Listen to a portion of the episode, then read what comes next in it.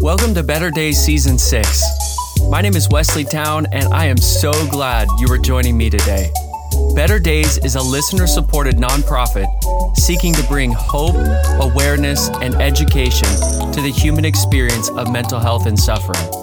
We aim to deconstruct misconceptions of what it means to be human and follow Jesus.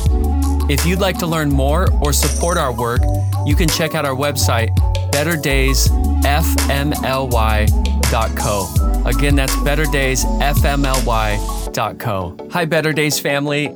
Wesley here. And as always, I am so glad that you're joining me for this episode.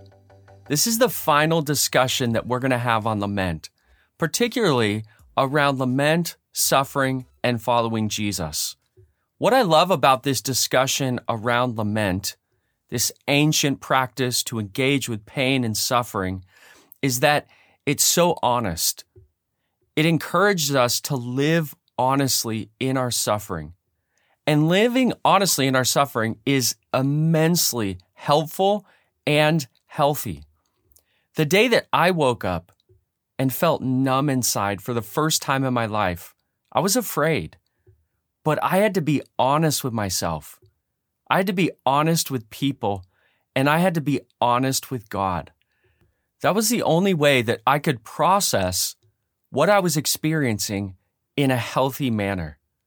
Maybe you are trying to figure out how to live honestly in a hard moment. I want to encourage you to listen to last week's episode and this week's episode as I'm detailing facets, aspects of this ancient practice called lament, which is really a guide for us in how to suffer in a way that is honest, real, authentic. And there is freedom in an honest response to our suffering and pain. So, last week I talked about seven aspects or facets of lament that teach us and help us to process and engage with human suffering. This week, I want to give you seven more aspects of lament that teach us to process and engage with human suffering in a way that is really helpful and healthy. The first is this Lament engages with reality. We often want to put a positive spin on suffering, but hard things are hard. God would never encourage us to live in a state that distorts or minimizes reality. As much as we live in a culture and sometimes a Christian subculture of constant bombardment of positive, uh, communication around every facet of human life. Sometimes that positivity goes into a lane of toxic positivity and it begins to s- distort and minimize reality.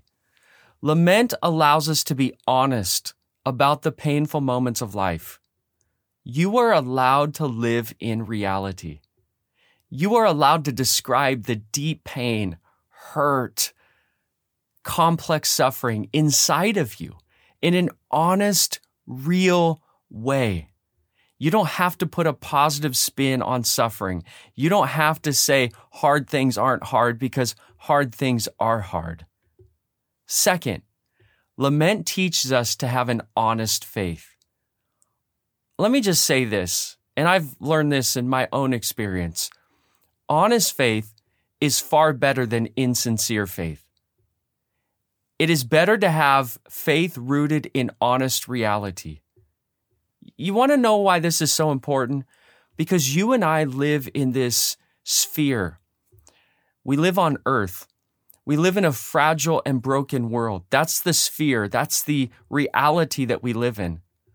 And we have to approach this fragile, broken world that we live in in a way that is honest in our faith. Our faith is real in the valleys of life, right? Because we all experience them.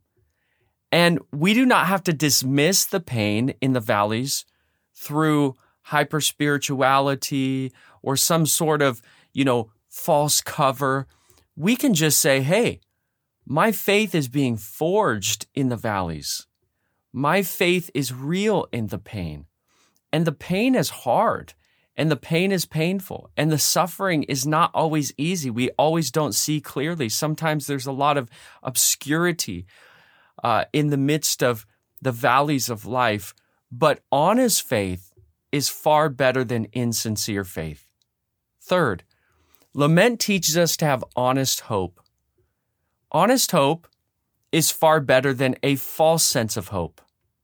Suffering and hope are not mutually exclusive realities. Let me say that one more time. Suffering and hope are not mutually exclusive realities. They converge in moments of pain and suffering. Hope is most beautifully surfaced in the hardship and valleys of life. So, lament teaches us to have honest hope.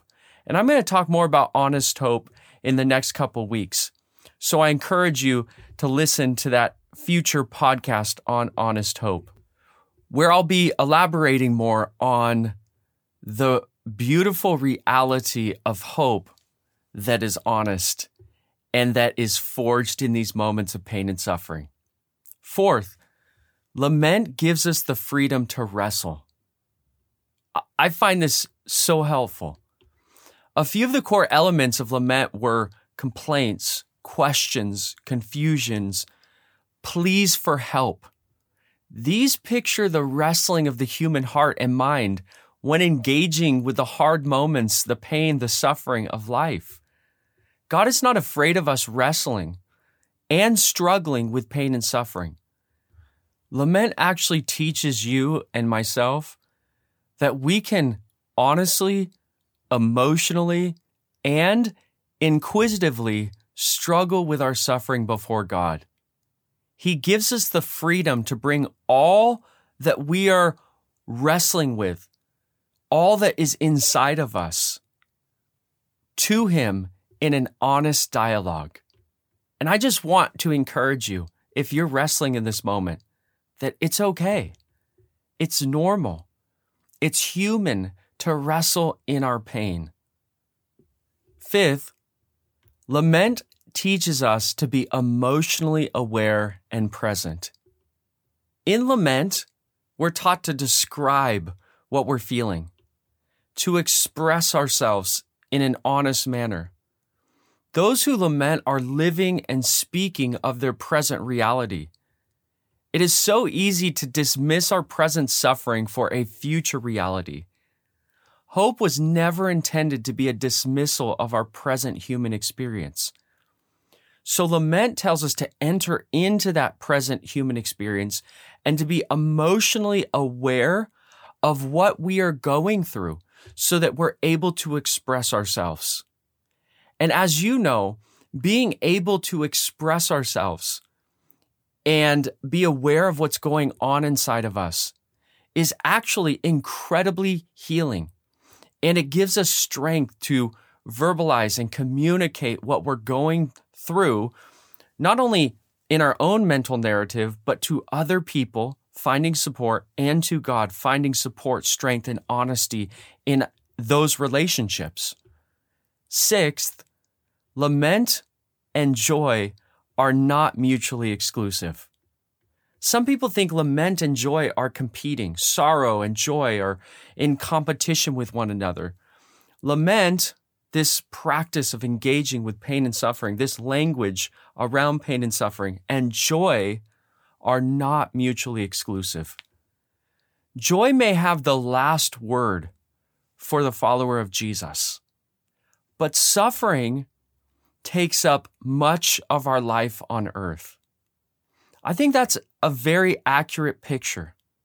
Yes, joy is a present reality for us, and it's a future reality.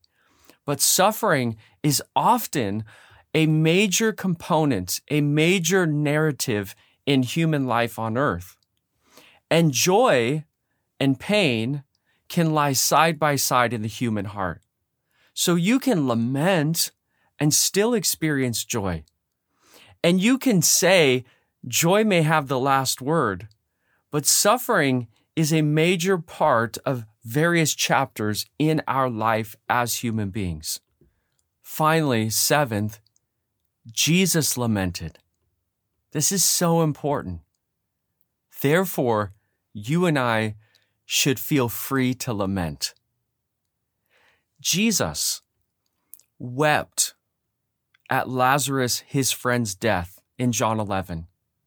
He felt the human pain of loss, mentally and emotionally, over his friend's death. Weeping was a major element of lament. In fact, in Scripture, weeping was the primary indication of grief. Jesus also wept over the city of Jerusalem in Luke 19. He felt a deep pain in his soul over the waywardness of the people of Israel. And he felt deep emotional pain in that moment. And he wept. Another indication of being okay with grief and lament. Jesus lamented and pleaded with God in the Garden of Gethsemane in light of his imminent death on the cross in Matthew chapter 26. And in that section, he felt such deep mental and emotional pain that he said, My soul is overwhelmed with sorrow to the point of death. In the original language of the New Testament, Koine Greek, the verbiage there is basically communicating that Jesus' soul was crushed by grief to the point of death itself. That is honest. That is engaging with reality. He was wrestling in the garden. He was emotionally aware. He, he was able to be honest and, and verbally communicate his pain to God and to the people that were there near him at that moment.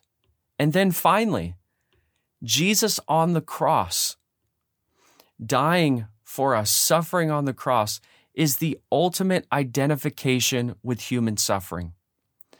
And Psalm 23 is one of the Psalms of Lament. And Jesus quotes from the first verse of Psalm 23 as he's crying out in pain My God, my God, why have you forsaken me?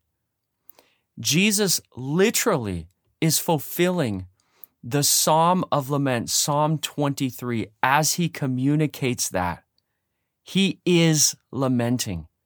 He is taking that lament psalm and he is fulfilling it as he's experiencing his death on the cross, which Psalm 23 details graphically. If Jesus lamented at various moments of pain and suffering in his life, and at his ultimate suffering on the cross, then you and I should never feel ashamed, afraid, intimidated by the subculture that we're existing in to lament and be honest and live in reality as we're walking through the valleys of life. So here's what I'd like to say as we close this podcast be honest with yourself, be honest with others, be honest with God. And where you are at in your experience of suffering, take that and say, I'm going to be committed to reality.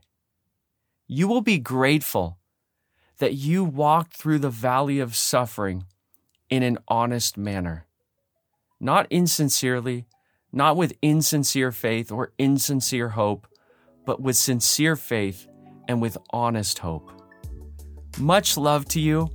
I am so deeply sorry for any pain and suffering that you are experiencing in your life.